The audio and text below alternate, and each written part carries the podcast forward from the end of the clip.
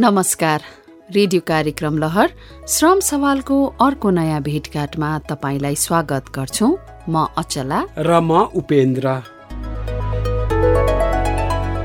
आजको यस प्रस्तुतिमा हामी प्राविधिक सिप दक्षता र सिप प्रमाणपत्रले रोजगारी र आम्दानीमा कस्तो प्रभाव पार्छ यही विषयमा संवाद गर्छौँ। इलेक्ट्रिसियनहरूले गर्ने कामहरू आवश्यक योग्यता नेपालमा रोजगारीको अवसर तथा सी प्रमाण पत्रले गर्ने सहयोग लगायतका विषयमा बिल्डिङ एन्ड इन्डस्ट्रियल इलेक्ट्रिसियनको रूपमा विगत आठ वर्षदेखि कार्यरत गुल्मीका दीपक खवासको अनुभव पनि सुन्छौ। बाहिर झट्ट हेर्दा चाहिँ यसमा छोटो समयमा धेरै आम्दानी गर्न सकिन्छ भन्ने तरिकाले एकदमै यसमा साथीहरू आकर्षित हुनुभएको छ। जसरी आकर्षित हुनुहुन्छ निरन्तरता टाइम दिनु हो भने सिक्न गाह्रो छैन। अब रोजगारी त पाइन्छ। नै नपाइने होइन। तर आफ्नो स्किल चाहिँ कसरी डेभलप गर्ने भन्ने कुरा चाहिँ अलिकति जान्न जरुरी छ।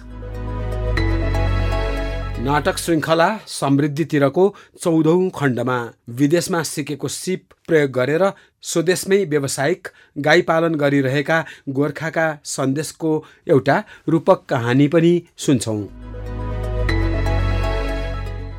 हातमा सिप भएको व्यक्ति कहिल्यै खाली बस्नु पर्दैन भन्ने भनाई हामी सबैले सुनेकै छौँ। सिपयुक्त अर्थात् योग्य र सक्षम छन् भने जहाँ पनि बिक्छन् योग्य र सक्षम छैनन् भने कहीँ पनि बिक्दैनन्। विश्वविद्यालयका स्नातक हुन् वा सिप परीक्षणमा सफल भएका प्राविधिक वा कामदार। त्यस्ता व्यक्तिहरू प्रमाणपत्र बोक्ने मात्र नभई बजार माग अनुसारको सिप वा योग्यतामा पोख्तता बोक्ने हुन पर्यो। पछिल्लो समय दैनिक एक हजार पाँच सय भन्दा बढी नेपाली नागरिक कामको खोजीमा विदेशी नै गरेका छन्। नेपालकै उद्योगी तथा व्यवसायीहरूले कार्पेन्टर इलेक्ट्रिसियन प्लम्बर डकर्मी फर्मा लगाउने जस्ता कामका लागि दक्ष जनशक्ति बाहिरबाट ल्याउनु परेको बताएका छन्। निर्माण तथा इन्जिनियरिङ कृषि वन तथा पशुपन्छी विकास पर्यटन तथा होटल व्यवस्थापन स्वास्थ्य तथा पोषण लगायतका क्षेत्रमा सिपयुक्त कामदारहरूले स्वदेशमै अझ भनौँ परिवारसँगै बसेर विदेशमा कमाए सरहको आम्दानी गरिरहेका छन्। मुख्य गरी तीन क्षेत्रहरू कृषि निर्माण तथा पर्यटन क्षेत्रसँग सम्बन्धित दक्ष जनशक्ति उत्पादनका लागि सरकारी गैर सरकारी तथा निजी क्षेत्रहरूबाट काम भइरहेका छन्। विद्यालय क्याम्पस तथा विश्वविद्यालयमा प्राविधिक शिक्षा बाहेक विद्यार्थीले ज्ञान त सिक्छन् तर सिप सिक्न पाउँदैनन्। औद्योगिक क्षेत्रको सिप उद्योगमै सिकाउनु पर्छ कार्पेन्ट्री सिकाउने काम काठ उद्योगमै हुनुपर्छ। स्वास्थ्य सम्बन्धी सिप स्वास्थ्य संस्था अर्थात् अस्पतालमै सिकाउनु पर्छ कृषि प्राविधिज्ञ कृषि फार्म या कृषि उद्योगबाटै उत्पादन गर्नुपर्छ। हस्पिटालिटी व्यवस्थापन क्षमता होटल लज रेस्टुराँमै सिकाउनुपर्छ।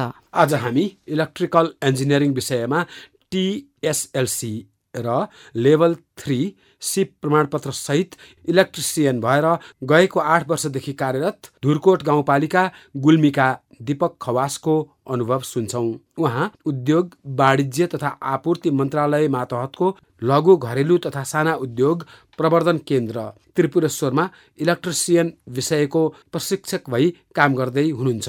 उहाँलाई हाम्रा सहकर्मी विनोद शर्माले बिल्डिङ इलेक्ट्रिसियन र इन्डस्ट्रियल इलेक्ट्रिसियनले गर्ने कामहरू के के हुन् भनेर सोध्नु भएको छ।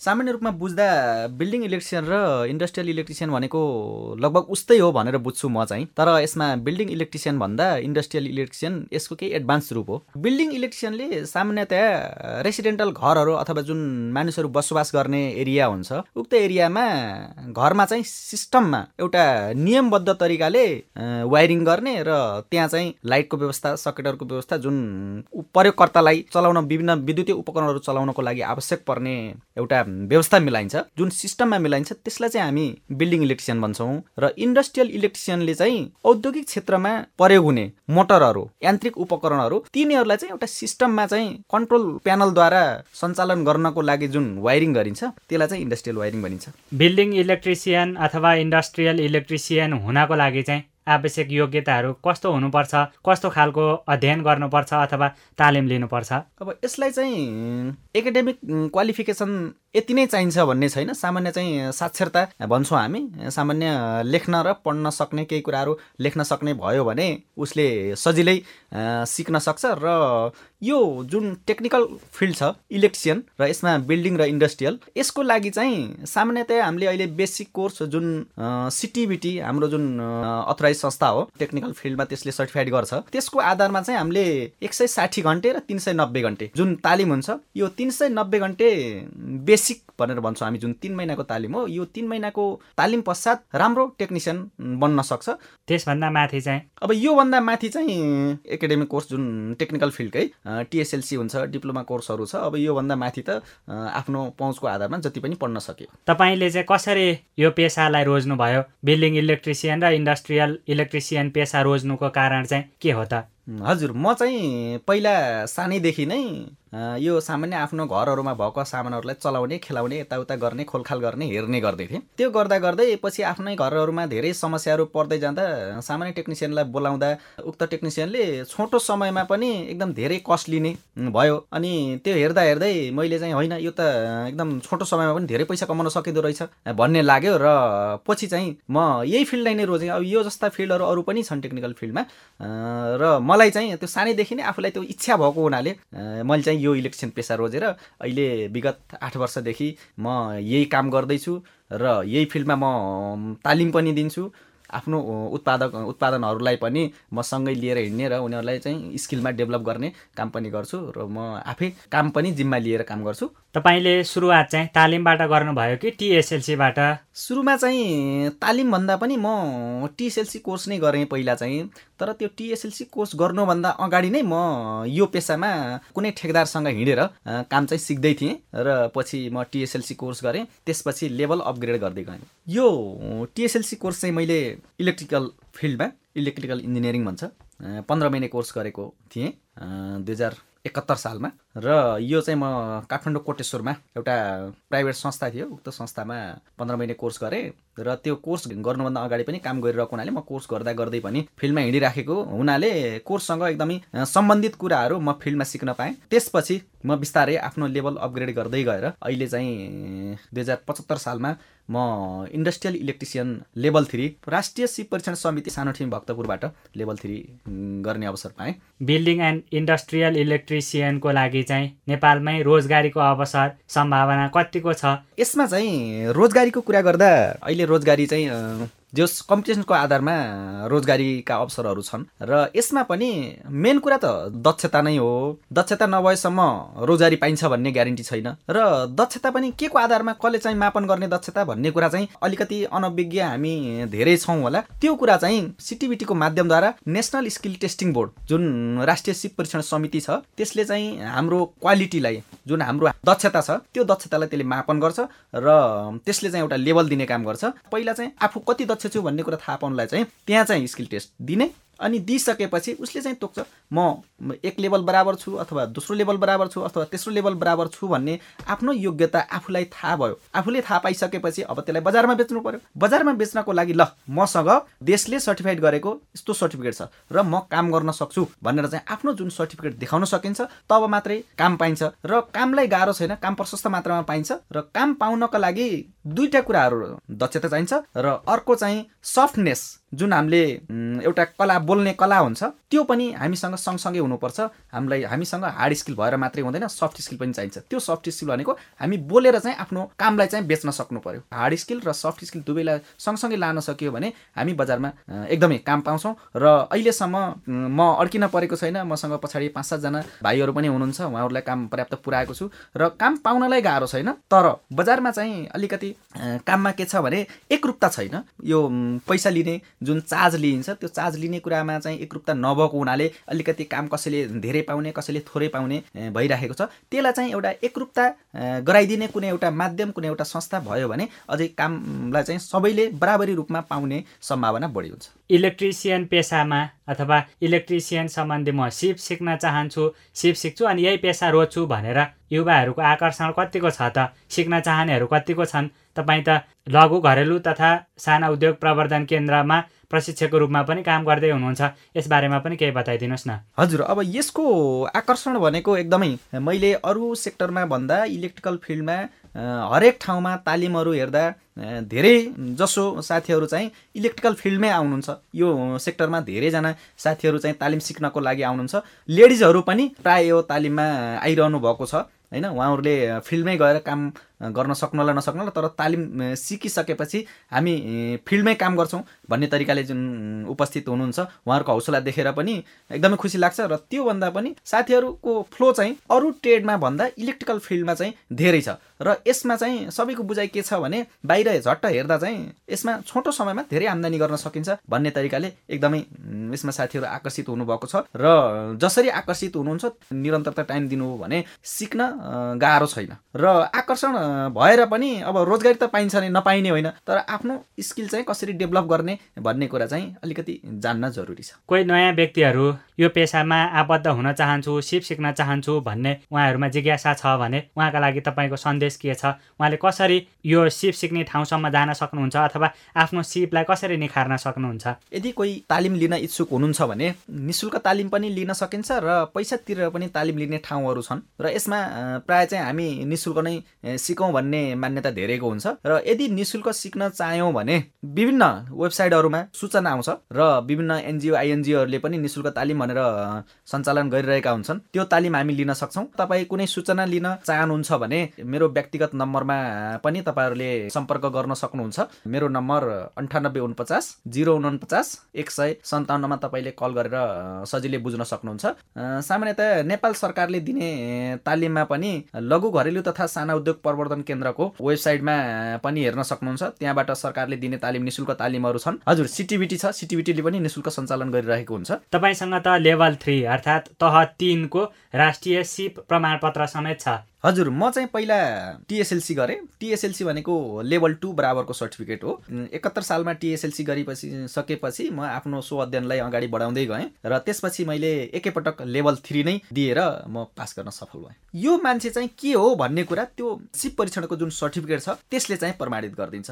यदि सर्टिफाइड नभएको व्यक्तिले कसैले काम गरेको छ भने त्यो दक्ष छ कि छैन भन्ने कुरा त्यहाँ प्रमाणित हुँदैन। राष्ट्रिय सिप परीक्षण समिति अथवा नेपालको एउटा अथोराइज संस्थाले स्किल जाँच गरेर ल यसले चाहिँ यो काम गर्न सक्छ भन्ने तरिकाले उसले चाहिँ सर्टिफाइड गरेको हुन्छ र त्यो सर्टिफिकेटको आधारमा चाहिँ उसले त्यो काम चाहिँ गर्न सक्छ। सर्टिफिकेट भएपछि नभएको मान्छेले भन्दा सर्टिफिकेट भएको मान्छेले धेरै काम पाउँछ। किनकि उसले आफ्नो सर्टिफिकेट सजिलै देखाउन सक्छ। सर्टिफिकेट नभएको व्यक्तिलाई ए बाबु तिमीसँग त खै खासै स्किल रहेनछ।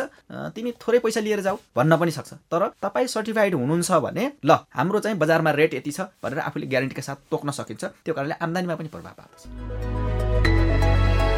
इलेक्ट्रिसियनले गर्ने कामहरू आवश्यक योग्यता नेपालमा रोजगारीको अवसर तथा सिप प्रमाणपत्रले गर्ने सहयोगका विषयमा जानकारी दिनुभएकोमा बिल्डिङ एन्ड इन्डस्ट्रियल इलेक्ट्रिसियन गुल्मीका दीपक खवासलाई धेरै धेरै धन्यवाद।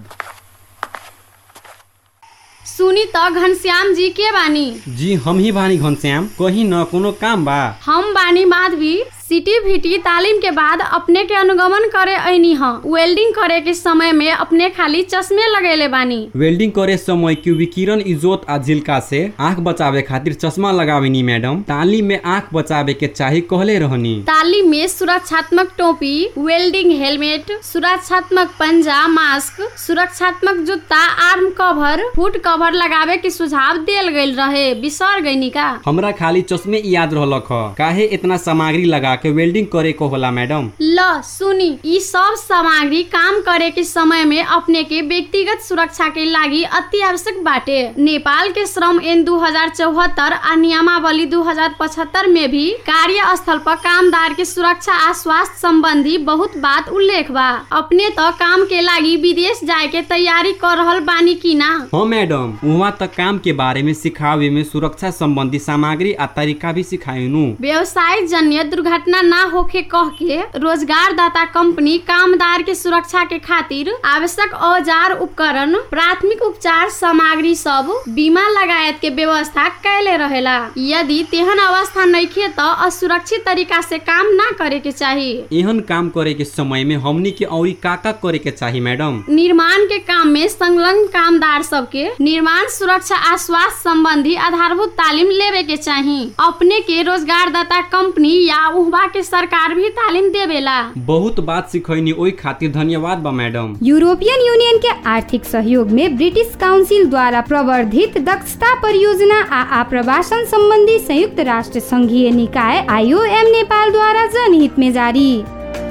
रेडियो कार्यक्रम लहर श्रम सवालमा आज प्राविधिक सिप दक्षता र सिप प्रमाणपत्रले रोजगारी र आमदानीमा कस्तो प्रभाव पार्छ भन्ने विषयमा छलफल गरिरहेका छौं। सिप सिकेर स्वदेशमै काम गर्नुपर्छ भन्ने पनि छैन। आफूसँग भएको सिप निखार्न र केही आर्थिक स्रोत जुटाउन वैदेशिक रोजगारीमा पनि जान सकिन्छ। परदेशमा सिकेको सिप र सङ्कलन भएको पुँजीलाई प्रयोग गरेर घरदेशमै उद्यम व्यवसाय गर्नुपर्छ।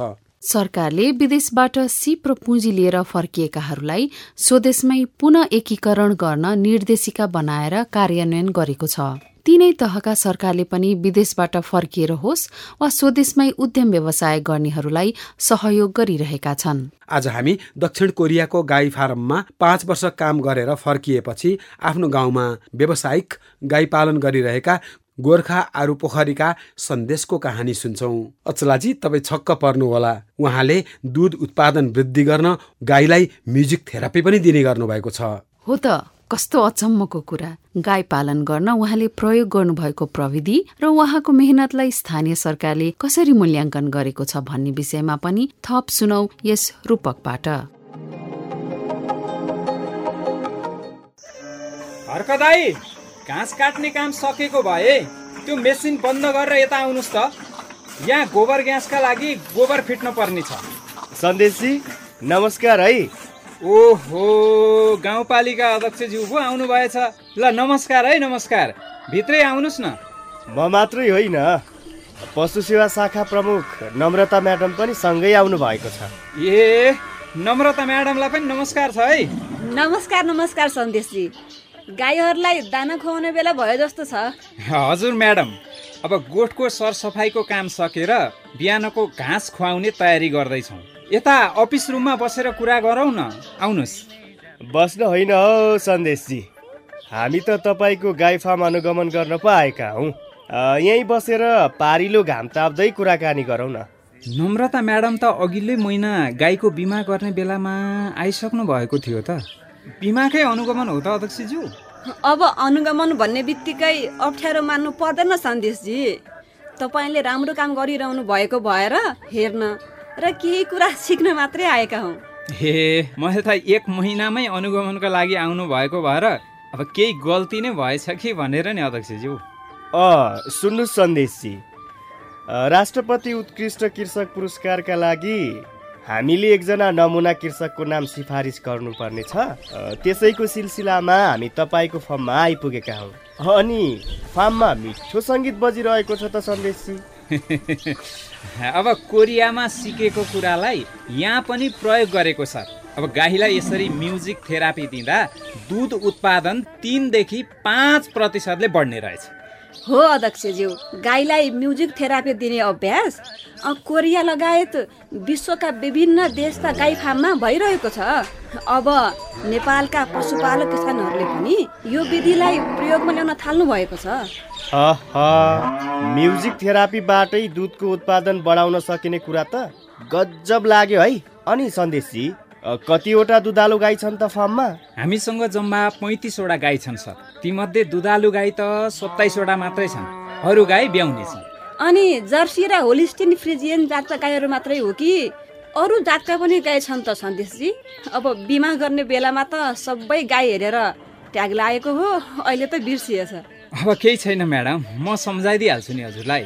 यो लाइनका दसवटा गाई होलिस्टिन फ्रिजियन प्रजातिका हुन्। अब तल्लो लाइनको पाँचवटा ब्राउन स्विच वर्णशङ्कर। पल्लो टहराका सबै जर्सी गाई छन् म्याडम। ए गाईहरू पनि कति चिल्ला र हिष्टपुष्ट देखिन्छन्।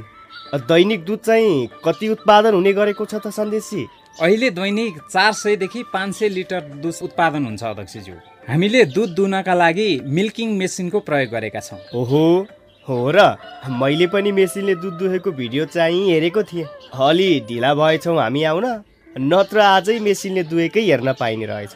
त्यही त गाईको कल्चौडो सफा गरिदिएर मिल्किङ मेसिन थुनमा जोडिदिएपछि मेसिनले स्वचालित तरिकाले दुध दुहेर भाँडामा जम्मा गरिदिन्छ। अब केही खर्चिलो भए पनि हातले दुहेको भन्दा मेसिनले दुहुँदा छिटो र थोरै समय लाग्छ। तर हातले दुहुने हो भने त केही मान्छेले रोजगारी पाउने थिए नि सन्देशजी मेसिनले मानिसको रोजगारीको अवसर खोसेन र? अब हामीले दुध मात्रैको मेसिनले दुहुने हो त अध्यक्षज्यू घाँस काट्न दाना दिन खोरको सरसफाइ गाई बाछाको सरसफाइ घाँस खेती लगायतका कामका लागि तिनजनालाई मासिक ज्यालादारीमा राखेका छौँ अध्यक्षज्यू अध्यक्षज्यू सन्देशजीले फार्म सफा गरेर निस्किएको गोबर र गहुँ सहितको लेदोबाट घाँस खेतीमा सिँचाइ पनि गर्नुभएको छ। यता गोड सफा अनि उता त्यही पानीले घाँसलाई मल पनि सिँचाइ पनि। होइन त? हो। ए त्यही भएर होला। ऊ तल खोलासम्म कस्तो हरियाली र सप्रेको घाँस देखिएको। अनि सन्देशजी गाईको दुधमा धारा पनि जडान गर्नुभएको रहेछ त। ए अध्यक्षज्यूले यो स्टिलको धाराको कुरा गर्नुभएको? हजुर हजुर। नगरपालिकाले अघिल्लो आर्थिक वर्षमा दिएको अनुदानबाट पाँचवटा गाई किनेर बाँकी रकमले यो अटोमेटिक तातो पानी आउने सोलर सिस्टम जडान गरेको छु। अ, साँच्चै नम्रता म्याडम अघिल्लो वर्ष यो फार्मलाई कति अनुदान दिइएको थियो रे? दस लाख रुपैयाँ नगरपालिकाले अनुदान दिएकोमा गाई किन्ने गाई ढुवानी र सोलर सिस्टम जडान गर्दा फार्मले पनि तिन लाख लगानी गरेको छ अध्यक्षज्यू। ल सन्देशजी। अनुदानको सही सदुपयोग गर्नुभएकोमा खुसी लाग्यो। हजुर। उत्कृष्ट कृषक छनौटका लागि अब फर्म भर्नुभयो हुन्छ नि नम्रता म्याडम तपाईँले? तपाईँले सन्देशजीसँग कुरा गर्दै गर्दा मैले फर्म पनि भरिसकेँ अध्यक्षज्यू। ए कुराकानी गर्दै गर्दा चिया समेत सोध्न बिर्सेछु है मैले त। अब गाई फार्ममा आएर चिया भन्दा त दुध नै खान पर्ने हो।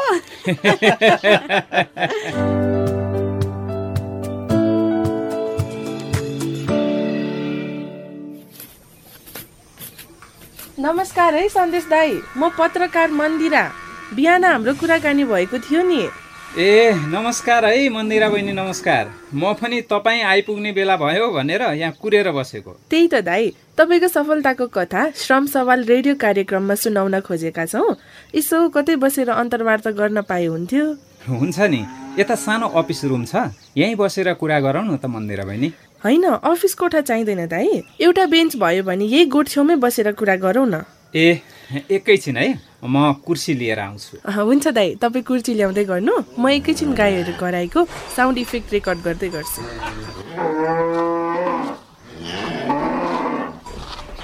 ल बहिनी कुर्सी आइपुग्यो अब बसेरै कुरा गरौँ। दाईलाई मेरो पहिलो प्रश्न। दाईमा यति ठुलो गाई फार्म खोल्ने सोच चाहिँ कसरी आयो? मैले पाँच वर्ष दक्षिण कोरियामै गाई फर्ममा काम गरेँ बहिनी। ए। अब त्यहीँ सिकेको प्रविधि प्रयोग गरेर गाउँमै व्यावसायिक गाई फर्म सुरु गरौँ। अब त्यसले आम्दानी पनि हुन्छ आफूसँग भएको सिप पनि प्रयोग हुन्छ भनेर झन्डै छ वर्ष अघि यो फर्म सुरु गरेको हो। ए अनि दाई विदेशको प्रविधिको कुरा गर्नुभयो। कस्तो प्रविधिको प्रयोग हुन्थ्यो? अब तपाईँलाई नयाँ पनि लाग्न सक्छ है बहिनी। हामीले दुध उत्पादन बढाउन गाईलाई म्युजिक थेरापी दिन्थ्यौँ।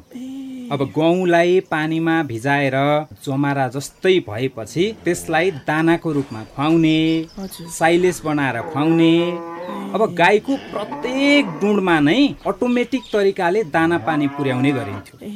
अब मेसिनले दुध दुने कुरा त नेपालको लागि नयाँ प्रविधि होइन होला। हजुर हजुर।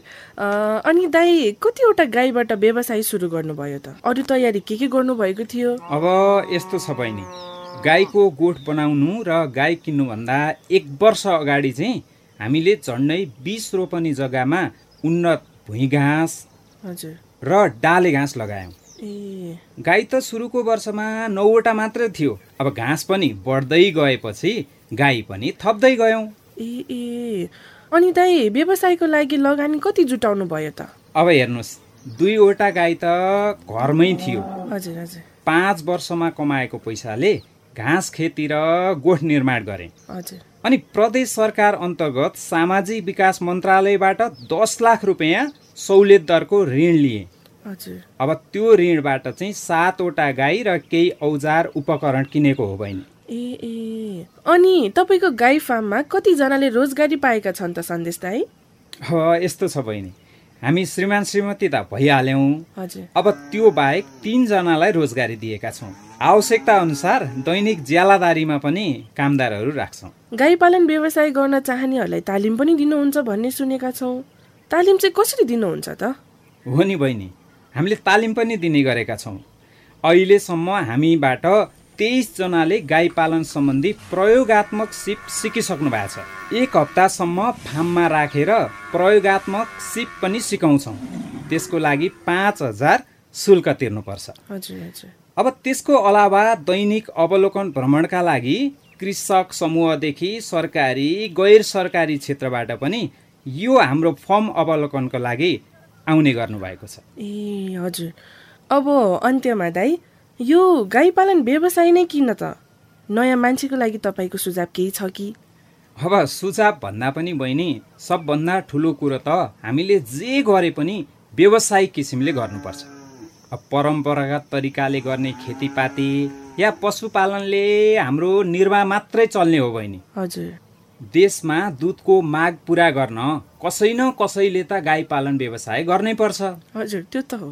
घाँसको राम्रो व्यवस्था भएको ठाउँमा व्यावसायिक गाई पालन गरेर गाउँ घरमै प्रशस्त आम्दानी गर्न सकिन्छ। हजुर मासिक पच्चिस तिस हजार रुपियाँ कमाउनलाई विदेशिनु चाहिँ पर्दैन। हजुर ठिक भन्नुभयो।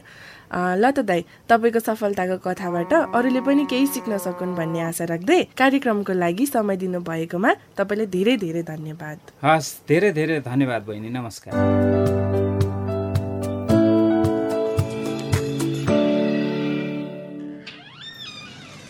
नमस्कार। नमस्कार नमस्कार। यो आप्रवासी स्रोत उपकेन्द्र संयोजक जानुका म्याडम को हुनुहुन्छ होला? हजुर म नै हो जानुका। तपाईँ सन्देशी होइन? भित्रै आउनुहोस् न। हजुर म्याडम। हिजो फोन गर्नुभएको थियो नि। हजुर। गाउँपालिकाले अघिल्लो वर्षदेखि आप्रवासी स्रोत उपकेन्द्र सञ्चालनमा ल्याएको छ। आप्रवासी स्रोत केन्द्र सञ्चालन तथा व्यवस्थापन कार्यविधि दुई हजार अठहत्तर अनुसार तपाईँलाई हामीले रिटर्नी स्वयंसेवकको रूपमा प्रस्ताव गरेका छौँ। रिटर्नी स्वयंसेवक? समय धेरै दिनुपर्ने होला। म त फेरि दिनभरि गाई फार्ममै व्यस्त हुनुपर्छ। अफिस टाइमभरि काम गर्नुपर्ने भए त अलिक गाह्रो पर्छ कि म्याडम? तपाईँले टेन टु फाइभ अर्थात् अफिस टाइमभर चाहिँ समय दिनु पर्दैन स्रोत केन्द्रले आयोजना गर्ने अभिमुखीकरण वा तालिम अनुदान आदान प्रदान तथा घर दैलो भेटघाट लगायतका कार्यक्रम हुँदा समय दिनुभए पुग्छ सन्देशजी बरु त्यसको लागि हामी कार्यक्रम हुनुभन्दा एक दिन अगाडि नै खबर गरौँला नि हुन्न? अनि यो आप्रवासी स्रोत केन्द्रले काम चाहिँ के गर्छ जानुको म्याडम? राम्रो प्रश्न गर्नुभयो सन्देशजी हजुर। सुरक्षित वैदेशिक रोजगार सम्बन्धी सूचना परामर्श तथा आवश्यक सेवा प्रदान गर्ने स्रोत केन्द्रको मुख्य काम हो। त्यस्तै वैदेशिक रोजगार लक्षित सिप विकास तालिमका लागि सहजीकरण गर्ने वैदेशिक रोजगारीबाट फर्किएका व्यक्तिलाई पुनः एकीकरणका लागि सहजीकरण गर्ने लगायतका काम पनि गर्नुपर्छ। ए। अब मैले आफ्नो अनुभव सुनाउँदा कामका लागि विदेश जान चाहने व्यक्तिहरूलाई फाइदा पुग्छ भने अब फार्मको काम सकाएर मिलाएर म स्रोत केन्द्रमा आइहाल्छु नि जानुका म्याडम। गाई फार्मबाटै आम्दानी भइरहेकोले पारिश्रमिक नभए पनि गाउँपालिकाको लक्ष्य पुरा गर्न मैले सक्ने जति सहयोग त गर्नेछु नि म्याडम। हुन्छ हुन्छ सन्देशजी। हामीले रिटर्नी स्वयंसेवकको जिम्मेवारी र सेवा सुविधा सहित एउटा सम्झौता पत्र पनि तयार गरेका छौँ। तपाईँले पढेर हस्ताक्षर गर्नुहोला। यो सम्झौता यही महिनादेखि कार्यान्वयन हुन्छ। ए हुन्छ हस्। अहिले हजुरले सम्झौता दिनुहोस्। म एकपटक पढ्छु। अनि हस्ताक्षर गरेर अर्को पटक आउँदा तपाईँलाई उपलब्ध गराइदिउँला। हुन्न म्याडम? हुन्छ हुन्छ। ए लिनुहोस् सम्झौता पत्र। ए ल हस्। कार्यक्रमको लागि हामी तपाईँलाई फेरि फोन गर्छौँ है त सन्देशजी हुन्छ नि म्याडम। भइहाल्छ नि। हस् हस्। नमस्कार। हस् नमस्कार म्याडम। हामीले भर्खरै सुन्यौं विदेशमा सिकेको सिप प्रयोग गरेर स्वदेशमै व्यावसायिक गाई पालन गरिरहेका गोर्खाका सन्देशको रूपक। अब भने कार्यक्रम सुनेपछि आइभीआरमा रेकर्ड गराउनु भएको तपाईँको प्रतिक्रियाहरू। हेलो यो कार्यक्रम मलाई साह्रै मन पर्यो। अघि भर्खर सुनेको मैले अनि त्यही भएर मैले टोल फ्री भनेर अनि गरेको थिएँ। मेरो नाम चाहिँ लिला खनाल हो। रमेल नगरपालिका वडा नम्बर एकमा बस्छु म। अनि यो साह्रै राम्रो लाग्यो कार्यक्रम। मेरो नाम रविलाल जैसी हो। म कैलालीको गोदावरी नगरपालिकाको वार्ड नम्बर चारबाट बोलिरहेको छु। यो कार्यक्रम साह्रै राम्रो लाग्यो। कृपया यो कार्यक्रमको म्याच म्याच अलि बढाइदिन पाए राम्रो हुने थियो। धन्यवाद। सहभागी श्रोता रेडियो कार्यक्रम लहर श्रम सवालका बारेमा आफ्नो विचार र पृष्ठपोषणका लागि निशुल्क आइभीआर टोल फ्री नम्बरहरू एनटिसी सिम प्रयोगकर्ताले सोह्र साठी शून्य एक तिन छ छ छ छमा र एनसेल सिम प्रयोगकर्ताले अन्ठानब्बे शून्य पन्ध्र सात दुई शून्य शून्य शून्यमा फोन गरेर आफ्नै आवाजमा आफ्नो प्रतिक्रिया रेकर्ड गराउन सक्नुहुन्छ। रेकर्ड गराउँदा आफ्नो नाम पालिका र ओडा सहित आफ्नो विचार रेकर्ड गराउनुहोला। सहभागी श्रोता कार्यक्रम सुनिसकेपछि तपाईँका केही सल्लाह सुझाव प्रतिक्रिया वा अनुभव भए निशुल्क आइभीआर नम्बरहरूमा फोन गरेर रेकर्ड गराउनुहोला। यी टेलिफोन नम्बरहरू चौबिसै घण्टा खुला रहनेछन्। रेडियो कार्यक्रम लहर श्रम सवाल वैदेशिक रोजगारीका लागि नेपाली श्रमिकहरूलाई। भविष्यमा आवश्यक पर्ने सिपहरूको आवश्यकता पहिचान गर्ने उद्देश्यले आप्रवासन सम्बन्धी संयुक्त राष्ट्र संघीय निकाय आइओएम नेपालले कार्यान्वयन गरेको generating evidence for future skills needs of migrant workers in Nepal परियोजना हो। यसलाई दक्षता प्राविधिक व्यावसायिक शिक्षा तालिम सहकार्य कार्यक्रम अन्तर्गत युरोपियन युनियनको आर्थिक सहायतामा ब्रिटिस काउन्सिलले व्यवस्थापन गरेको छ। यस रेडियो प्रस्तुतिमा अभिव्यक्त विचारलाई आइओएम युरोपियन युनियन तथा ब्रिटिस काउन्सिलको आधिकारिक विचार प्रतिबिम्बित भएको मानिनु हुँदैन। सहभागी श्रोता रेडियो कार्यक्रम लहर श्रम सवालमा आज हामीले प्राविधिक सिप दक्षता र सिप प्रमाणपत्रले रोजगारी र आमदानीमा कस्तो प्रभाव पार्छ यसै विषयमा संवाद गर्यौं अर्को भेटमा नयाँ विषयवस्तु र जानकारी लिएर आउने नै छौ। त्यतिन्जेलसम्मका लागि सहकर्मीहरू विनोद निरोशन मनोज सरिता प्राविधिक सहकर्मी दिनेशसँगै म अचला। अनि म उपेन्द्र विदा माग्छौ। नमस्ते, नमस्ते।